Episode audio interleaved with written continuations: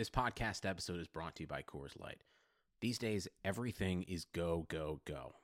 It's nonstop hustle all the time. Work, friends, family expect you to be on 24 7. Well, sometimes you just need to reach for a Coors Light because it's made to chill. Coors Light is cold lagered, cold filtered, and cold packaged. It's as crisp and refreshing as the Colorado Rockies. It is literally made to chill.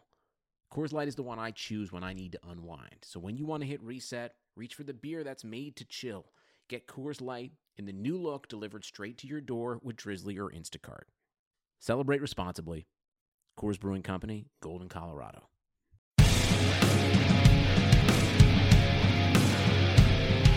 The Madhouse Chicago Hockey Podcast is brought to you by Triple Threat Sports, Merichka's in Crest Hill, Chuck's Southern Comforts Cafe, and by The Barrel Club in Oak Lawn.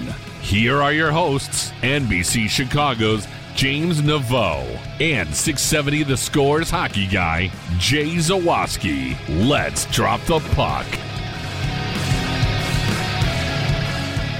Welcome in, friends, to the latest edition of the Madhouse Chicago Hockey Podcast. My name is James Neveau from NBC5 Chicago, and with me, as always, is the one and only pride and joy of Homewood, Illinois, Jay Zawaski of 670 The Score and the Locked On Blackhawks Podcast, and soon to be published author, Yeah. Jay Zawaski, as the man finally finished his book. Jay, congratulations. I look forward to having to buy a $60 autographed copy from you. It's going to be great. And, uh, you know, kudos again for uh, finishing this giant labor of love you were working on. Thank you. It was a giant pain in the ass, and uh, I said on Tuesday's Locked On podcast, I'll say it again.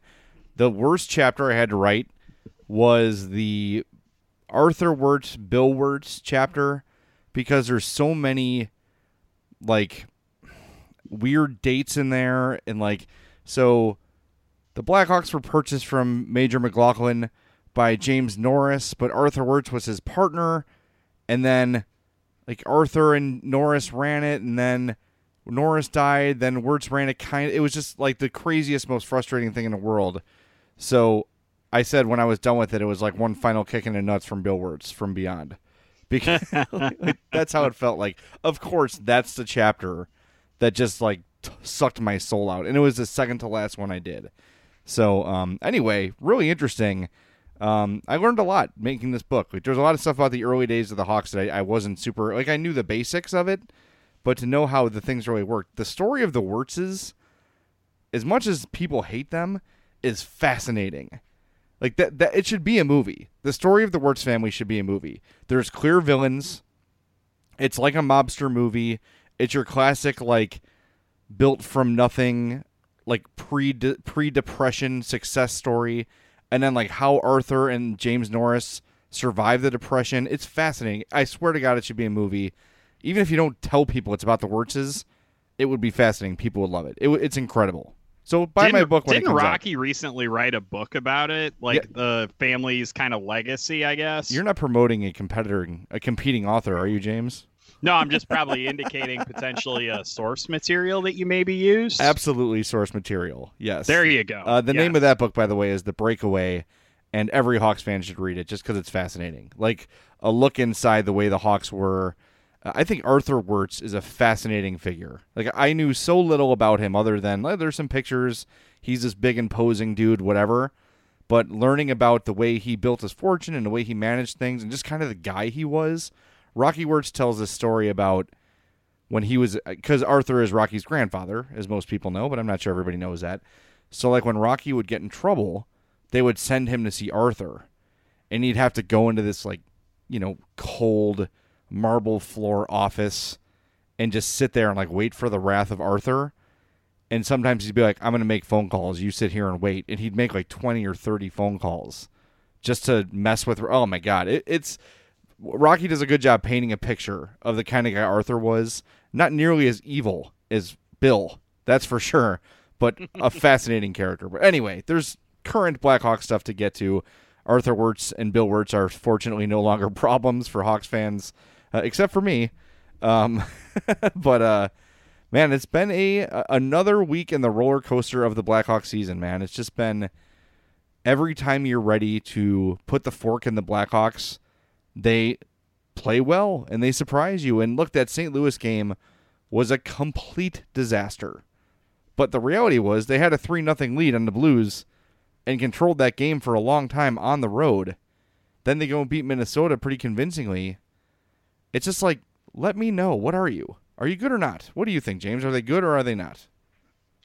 I am still standing by what I've been saying the entire season, and I'm sure our listeners are getting really tired of hearing me say it, but I'm trying my best to ride through these ups and downs because I just know that they're they're coming. It's like a roller coaster, man. Like you're going to be climbing up for a while, and then the anticipation is going to be, you know, when's this other shoe going to drop, and then whoosh, you just are completely you know, down just like they were, losing four games in a row, including three straight in regulation, capped off by that just hideous loss to the Blues. That third period, yeah. I I know there's probably not literal tape that you can burn of that game, but I almost wanted to like record it on a VCR just so I could burn it. Like I just wanted yeah. to go to Goodwill, record it, and then just set the entire VCR on fire. You know what's really weird is that VCRs at Goodwill are significantly more expensive than DVD players. Well, it's probably because like hipsters are making them cool again.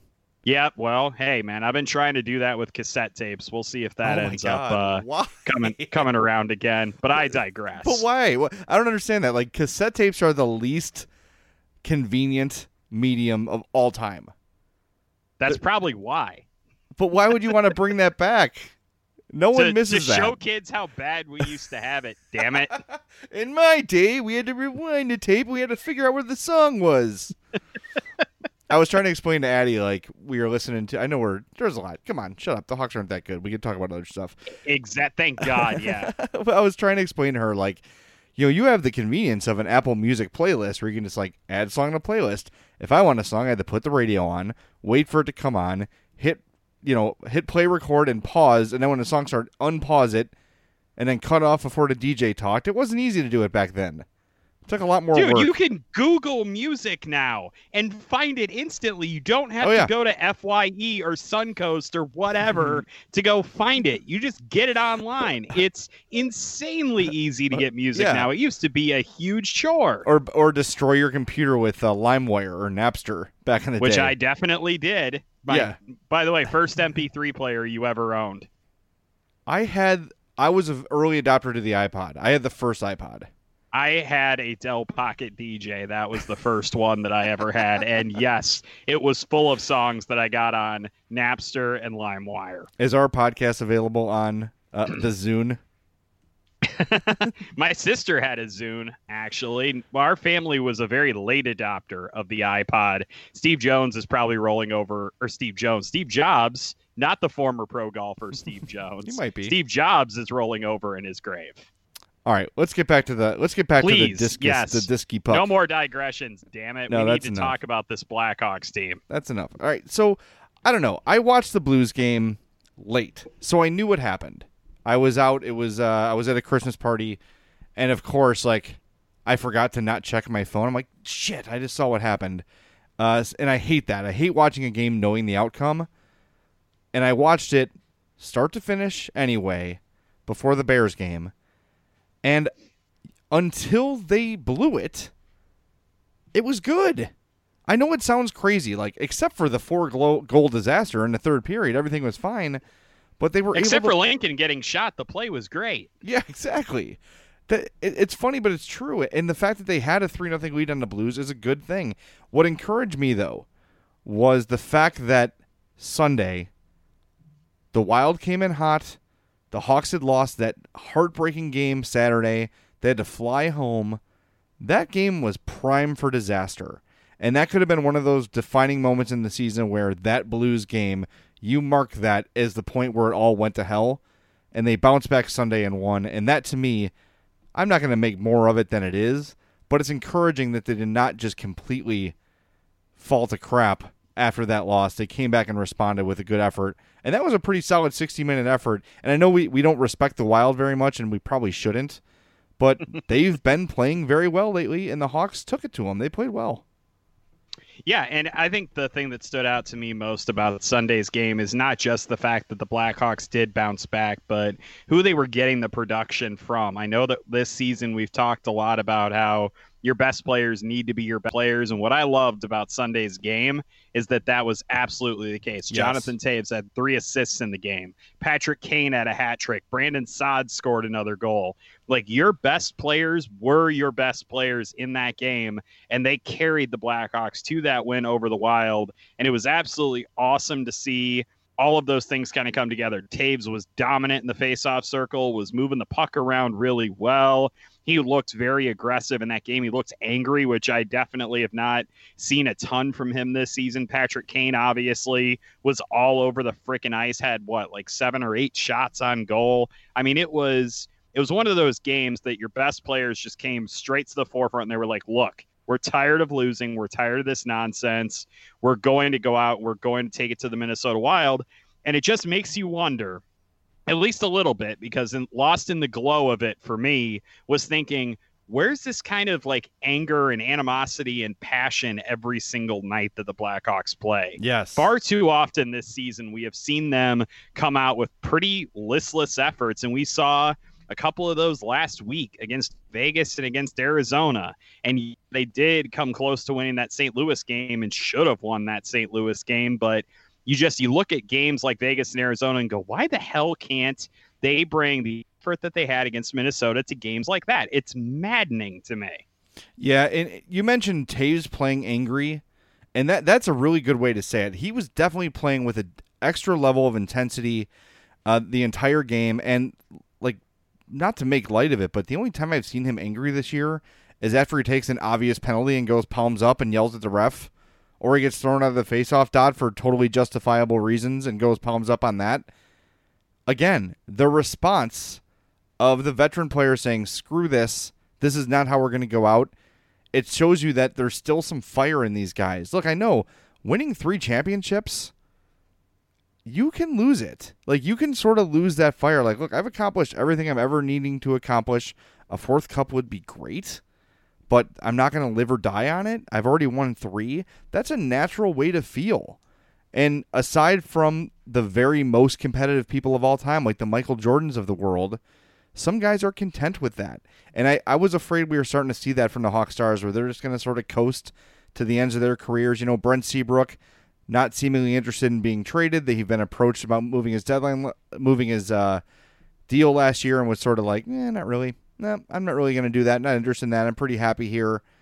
I'm glad to see that at least for one night the Hawks had some fight in them, and I hope to God it continues because they're going to need it Wednesday night against the Avalanche. That's for damn sure. Eight one and one in their last ten, Colorado. Yeah, Colorado kind of good at hockey, and I think we've uh, seen that in both of the games that the two teams have played against each other. The Avalanche put up 12 flipping goals against the Blackhawks in two days, and I know part of that was Duncan Keith not being in the lineup. We can talk a little bit about that too, but damn, Colorado is terrifying. And oh yeah, you get to play them twice in the next five days. Yeah, and good luck. Yeah, no doubt. I mean, and Winnipeg isn't too bad either and they're on Thursday night. So yeah, it's I mean, this Colorado game is going to be a big, big test. By the way, I want to tell you about our friends at Triple Threat Sports. For all your team outfitting needs, for all your corporate outfitting needs, give Chris a call 708 478 6090. Triple Threat Sports, if you can wear it, they can make it. Keep an eye out.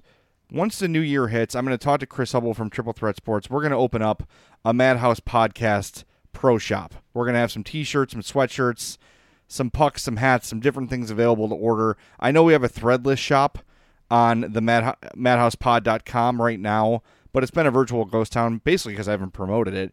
But Triple Threat Sports can run everything for us, the shipping, the everything. So uh, we're going to set that up in a new year. So be on the lookout for that. But yeah, Colorado now all of a sudden healthy. They're performing like they expect to perform. And I think, you know, before the end of this week, you're going to see them in first place in the West. Um, St. Louis has a slight advantage on them right now, but they're just stacked. They're just so loaded. And the thing the Hawks struggle with against every team, but especially Colorado, is their damn speed. That team is mm-hmm. so fast, and they know that the Hawks are not a fast team. And they take advantage. They come at the Hawks straight ahead and blow past them. So I'm going to be interested to see if or what Jeremy Colliton does, if anything, to slow them down. And it's and it's crazy to me how fast they are. And you mentioned that their offense just it can hit you so quickly. They've scored more goals than any other team in the NHL this season. They are an offensive juggernaut, and then they barely allow any goals too. Like I was Yeah. just looking at the standings earlier today because I wanted to see where the Arizona Coyotes, the new home of Taylor Hall, for those of you who didn't pay attention to the NHL at all yesterday, um, it's crazy to me that Colorado not only has the most goals in the Western Conference, they're also in the top three in goals allowed. Their goal differential this season is really good. That team, like you said, Jay, super complete team. They absolutely have what it takes to go on a deep run in April and May. And it, it's so crazy to me that not only do they have that going on for them right now, they've got some guy named Bowen Byram that they're going to be able to bring up next season too. Like they're just going to be able to fricking reload, and that seems to me to be the only thing that they know how to do right now is to get new guys into this thing and to just immediately make a giant impact at the NHL level. And I, I'm very impressed with what they've been able to do, and I've been very hard over the years on the Avalanche for squandering some really good players, and they seem to be completely done with that now. Yep. And look, Cale Makar is already in his rookie season one of the best defensemen in the game, offensively and defensively. If Bowen Byram is anywhere close to what he projected to be, that's going to be their Keith and Seabrook for the next 10, 12, 13, 15 years. They've got those two guys. They've got MacKinnon. They've got Landeskog. They've built this team kind of backwards as the Hawks did Keith and Seabrook first, then Toews and Kane. Colorado's doing it the other way with the offense first, now the defense. They made some shrewd moves in the offseason. I thought bringing Nazem Ka- Kadri was a really good move for them. They're, I think they're the best team in the league. I really do. Um, Boston's up there. They have an argument. The Blues have continued playing great. But when it's all said and done, I look at that roster as a whole. Colorado is going to be tough as hell to beat. And uh, to me, they're the team to beat in the NHL this year. By the way, do you have the standings open? I do, yeah. You want to make Hawks fans feel better? Sure. Tell them about the Detroit Red Wings. Oh, good lord. The Detroit Red Wings, after 35 games, are 9 23 and 3 with a grand total goal differential of negative 60. You want to know what the second worst goal differential in the East is right now? It's negative 38. And then you have to go all the way to negative 19. That's how historically bad the Detroit Red Wings are. They are they're not good, Jay. No, They- they're they not bad. good. Yes, thank you. That that is the analysis the Madhouse podcast audience comes to expect. By the way, they're losing four three right now to Columbus, so they're minus sixty one in goal differential. just to Oh just to keep just to keep the podcast accurate. The, the Blackhawks are a negative 16, by the way, just in case you think it's all doom and gloom. yes, and we laugh about how bad the Hawks defense is. All right, well, we mentioned the core of the Avalanche. That's something I want to discuss next segment with you. I want to talk about the Blackhawks core going forward, but before we want to take a break, we needed to to address the Marc Crawford situation.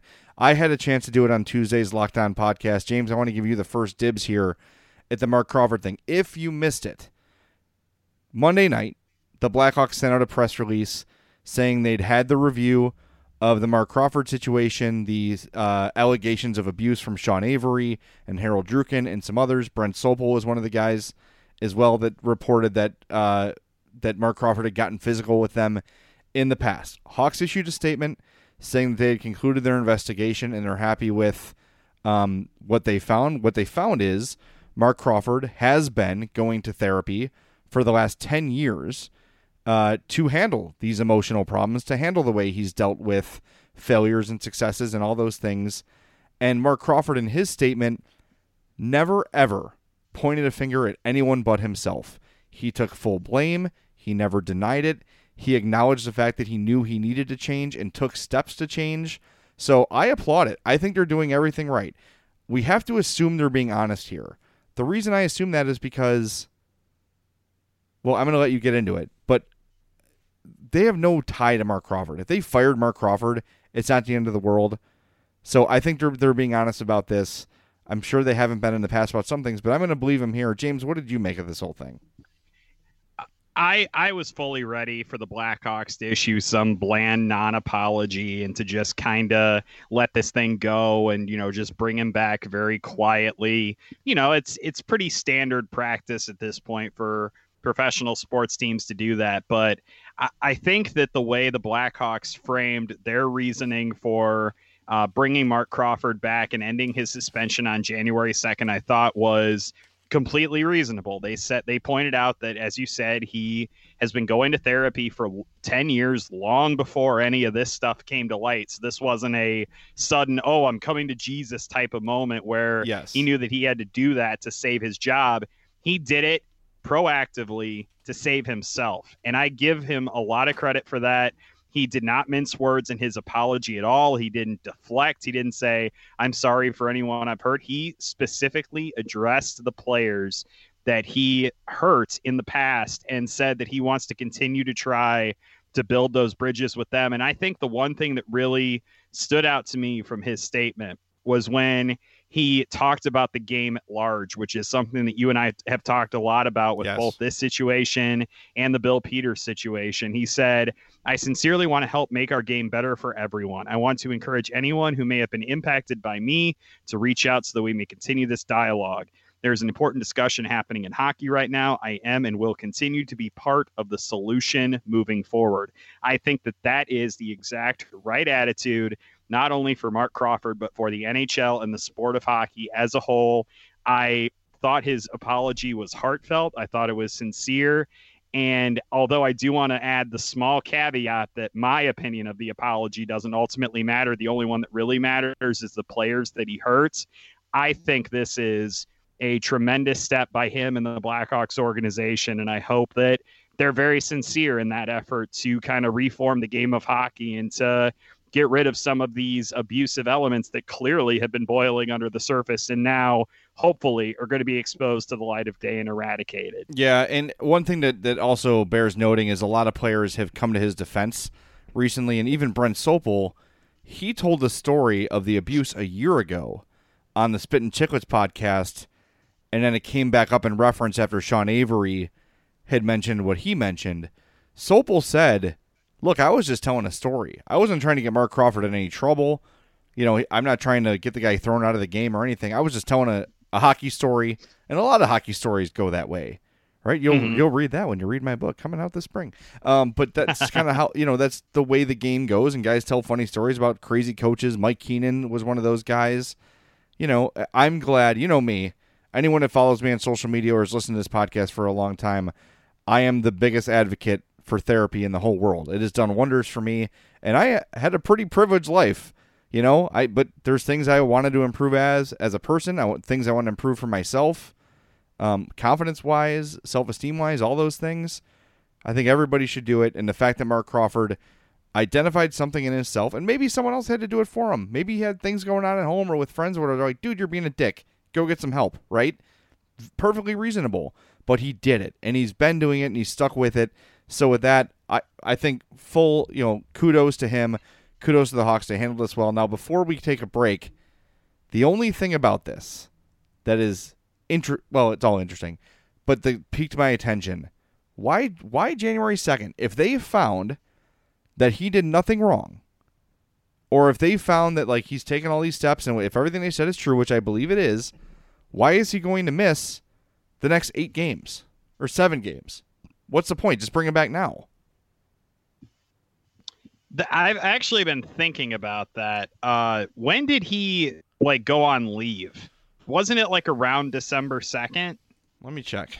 I can look up right now. I, I, I believe it was somewhere around there. And if that's the case, then I think that maybe they just wanted it to go his absence, his suspension, whatever you want to call it. Maybe they wanted to go a full month with it, like whether that's punishment or whatever. Like I think that, or he might just want to spend the holidays with his family and kind of like reset and re-engage after going through this investigation and kind of digging up some of these you know old skeletons in the closet maybe that's what they wanted to do You are right. maybe they wanted to give him that time to reset kind of Could be. It was exactly. Uh, it was December second when he was suspended. So it's a month suspension.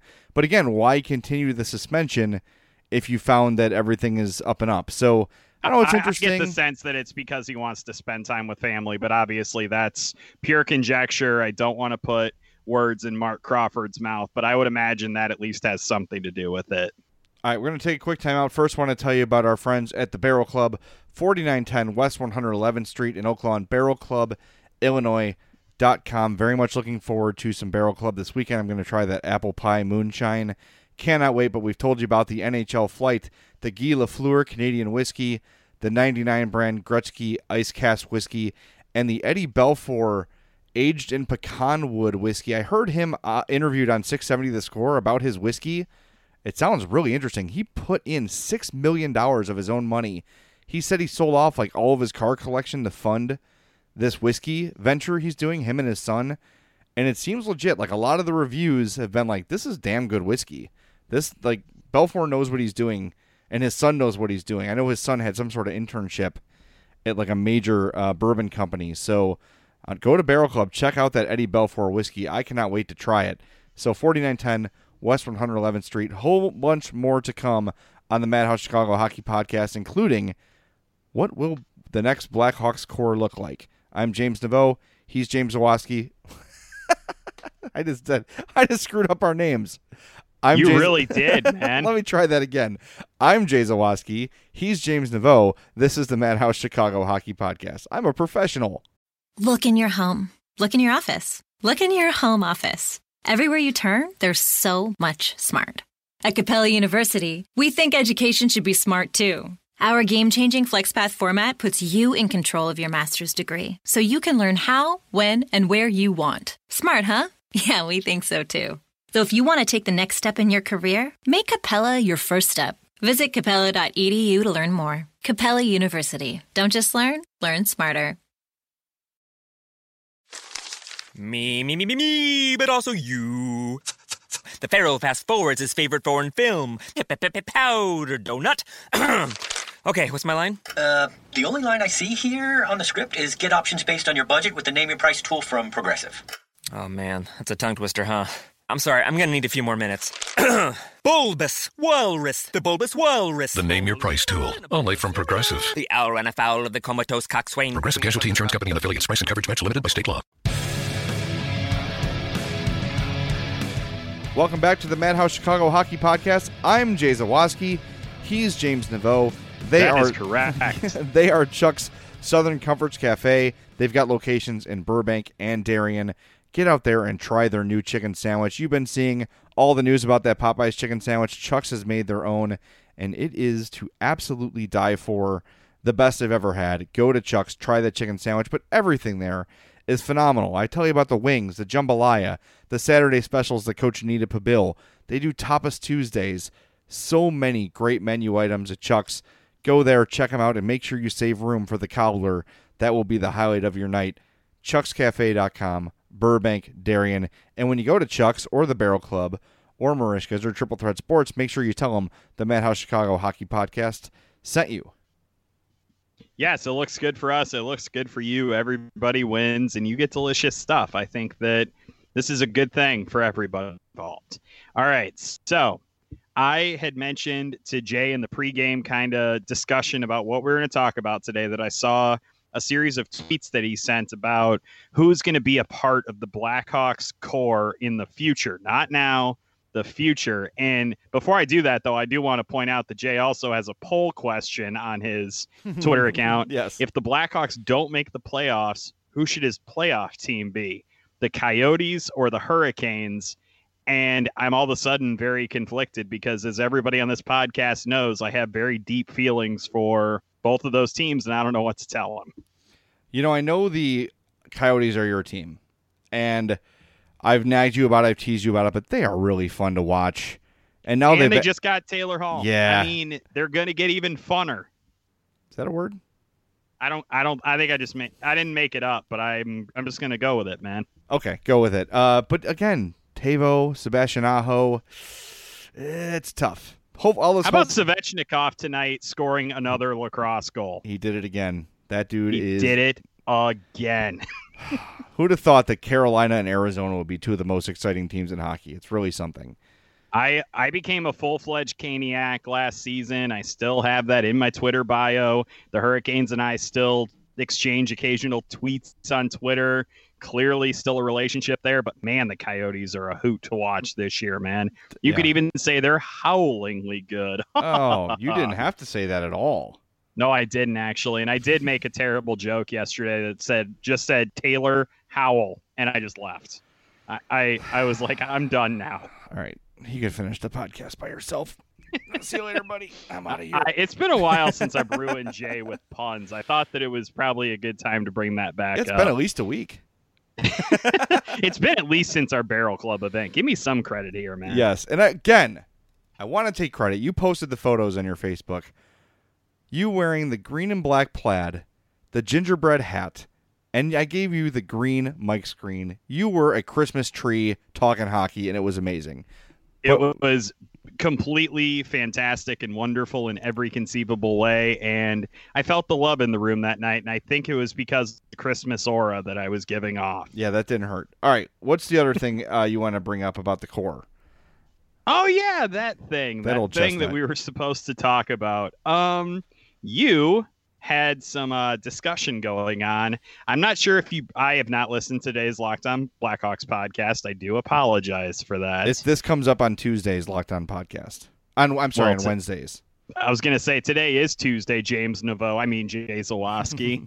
um, that was gratuitous. I'm sorry. That was a dig. Um, you you brought it up on Twitter, and I think it is a really interesting question. You brought up like the obviously we know the guys that are kind of the core right now. Your Kane, your Toews, your Keith, your Seabrook. You brought up who moving forward is a part of that core. And I, I liked the discussion that you were having where you said Alex DeBrincat obviously is definitely part of it. You also included, and this kind of caused some consternation apparently, you included Dylan Strome in that group. And I know we've talked extensively about whether or not the Blackhawks not only are going to re sign him, if they can afford to re sign him, is the other thing we've been talking about. And I just kind of wanted to give you a little bit of space here on the podcast to talk about that a little bit, kind of tease us with what you're going to bring up in the next edition of the show. And yeah, like what what has led you to believe that Dylan Strome is worth five to six mil a season and that the Blackhawks should make him a part of that core moving forward? Well, I was curious too, and and the guy on Twitter asked me like, how can you justify DeBrincat money for Strome? And so I ran some numbers. I went to look at guys who were drafted in the year before or the same year as Strome. I used DeBrincat, I used Matthew Tkachuk, and I used Patrick Laine. Okay, so three guys who I think we'd all agree are probably a tier ahead of Strome, right? As far as how they're considered around the league, I would say DeBrincat, Tkachuk, and Laine are considered in that right behind McDavid and Eichel, elite, elite group of young players. They're probably the you know one B. So, Tkachuk, in his career, has averaged 0.78 points per game. He has a seven million dollar cap hit. Patrick mm-hmm. Laine has averaged 0.80 points per game. He has a six million dollar cap hit. DeBrincat has averaged 0.76 points per game. His cap hit next year will be 6.4. Dylan Strome's point per game as a Blackhawk is 0.84. That's higher than DeBrincat, Tkachuk, or Laine. Now, Strome's career that started in Phoenix, Arizona, they're not Phoenix anymore, so Arizona, um, w- was bad. He did not put up points there at all. So his career points per game is 0.66. But look, his career flipped on its head when he came to Chicago. And I think a lot of us said, okay, that was a nice year. Last year, let's see if he can do it again. When he's been healthy, he's been delivering the points still. So when you look at those cap hits and you look at what Strome has done in Chicago, five and a half to six million is market value for Dylan Strome. You're going to have to pay him that. I mean that th- you're not going to sign him for cheaper than that. I don't see any way, and I'd be surprised if he signs for less than six. I could see if, and this is a big if, Stan Bowman is still the GM of the Blackhawks, that him and DeBrincat don't get identical deals. I don't think they should happen. I don't think it should happen that way. But just knowing Stan Bowman and the way he operates, there's always an extra two, three hundred thousand dollars per year in there for people, aren't there? I could see him doing Yeah. that definitely for Dylan Strome. The other thing to note 0.84 points per game would put him 21st among active players. That's behind Brad Marchand, who's at 0.852 points per game, and ahead of Eric Staal, who's 0.828 points per game. So Strome is up there with some really good NHL players. 0.84 points per game is nothing to sneeze at. That's a good, solid number. Yeah, I mean, you you bring up a lot of really good statistical points, and obviously you have made a very compelling case that he's going to be worth six million or more on the on the market next season. Obviously, then the question becomes: Is he part of the Blackhawks' plans and their core moving forward? And it is just you look at the salary cap for next season, even with Corey Crawford and Robin Lehner both coming off the books next season the Blackhawks already have 71.8 million in cap space locked up in 15 players and that's before you re-sign either one of those goaltenders because of the extension that you've inked Alex DeBrincat to because of the fact that you still have Brent Seabrook on the books for nearly 7 million dollars a season. You still have Brandon Saad and his 6 million on the books for next year. There's a lot of money that they already have tied up in veteran players. And yes you could theoretically make some moves, maybe get rid of a Connor Murphy. Maybe you could uh, potentially flip a trade for Brandon Saad if you wanted to. You're obviously not going to re-sign Corey Crawford and Robin Lehner to big money contracts. You're not going to be paying 11 million to goalies next season. But all of that being said, that money, that extension for Dylan Strome is still going to run into a lot of potential obstacles because in addition to all of those contracts, you have the bonuses that you're going to have to pay out to guys like DeBrincat and Dach and those guys. It is going to be a really tight squeeze next year, and they really have to determine for themselves that yes, he is absolutely a member of this core. Otherwise, it's not going to make any sense for them to go through all of the hoops they're going to have to jump through to make that contract happen.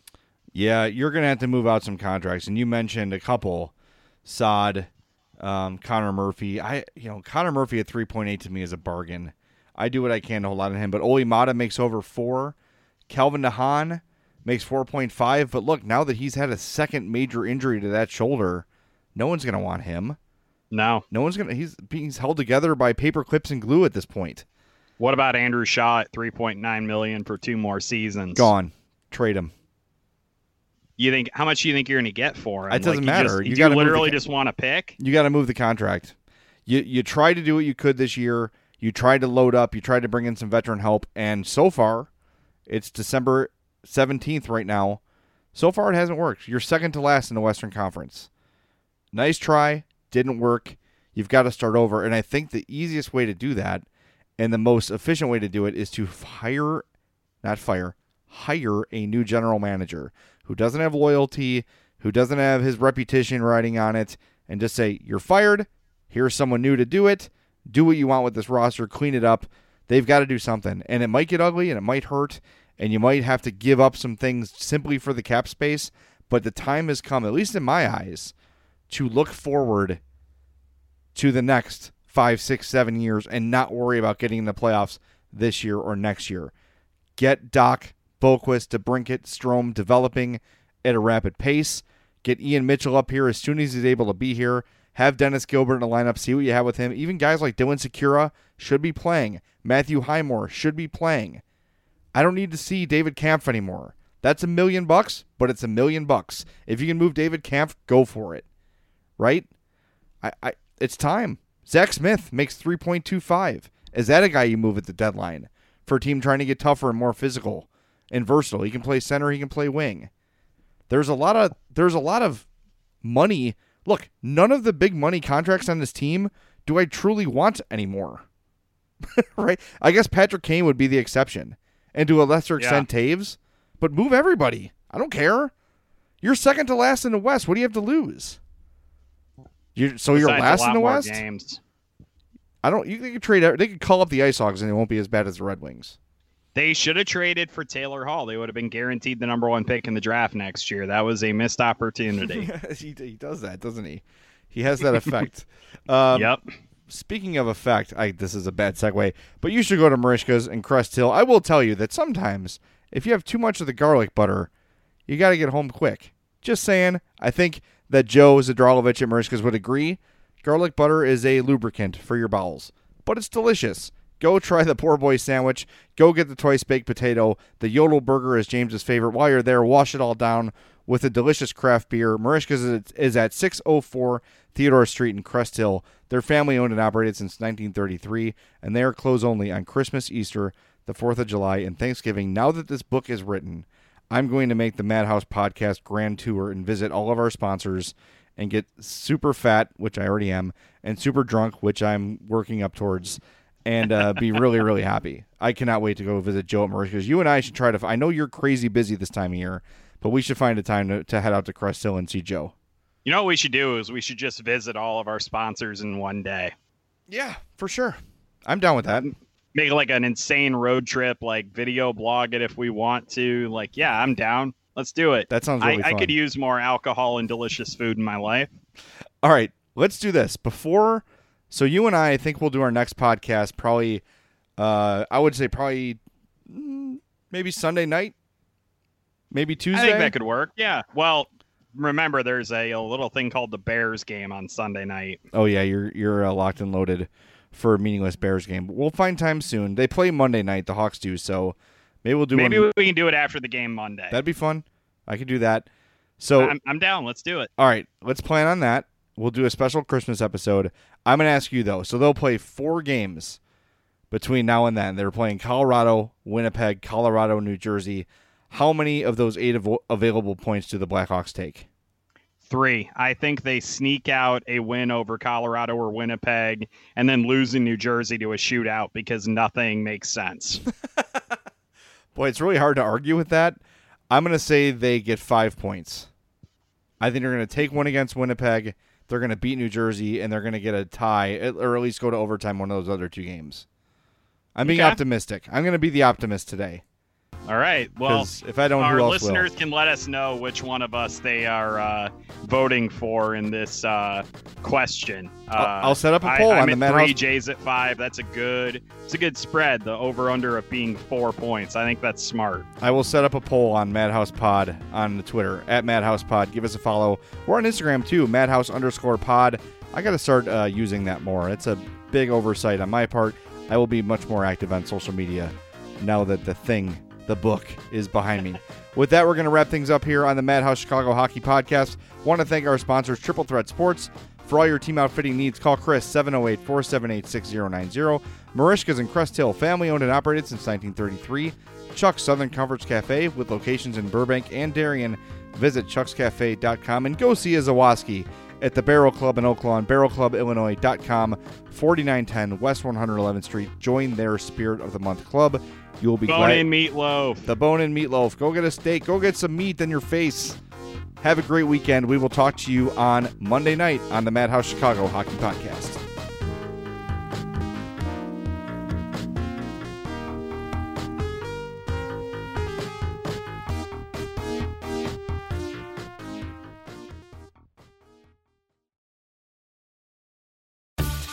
A different future starts with you. That's why GoDaddy does more than help you find a name. You can create, sell, and get found online, so any small business could be a driving force to create change or build an empire. We know old ideas aren't cutting it anymore, so we're calling for a new generation of thinking, your way of thinking. So whatever you have in mind that will help make a different future, find everything you need to get started at GoDaddy.com. Because the future isn't decided yet. It's up to us to make it happen. Start different at GoDaddy.com.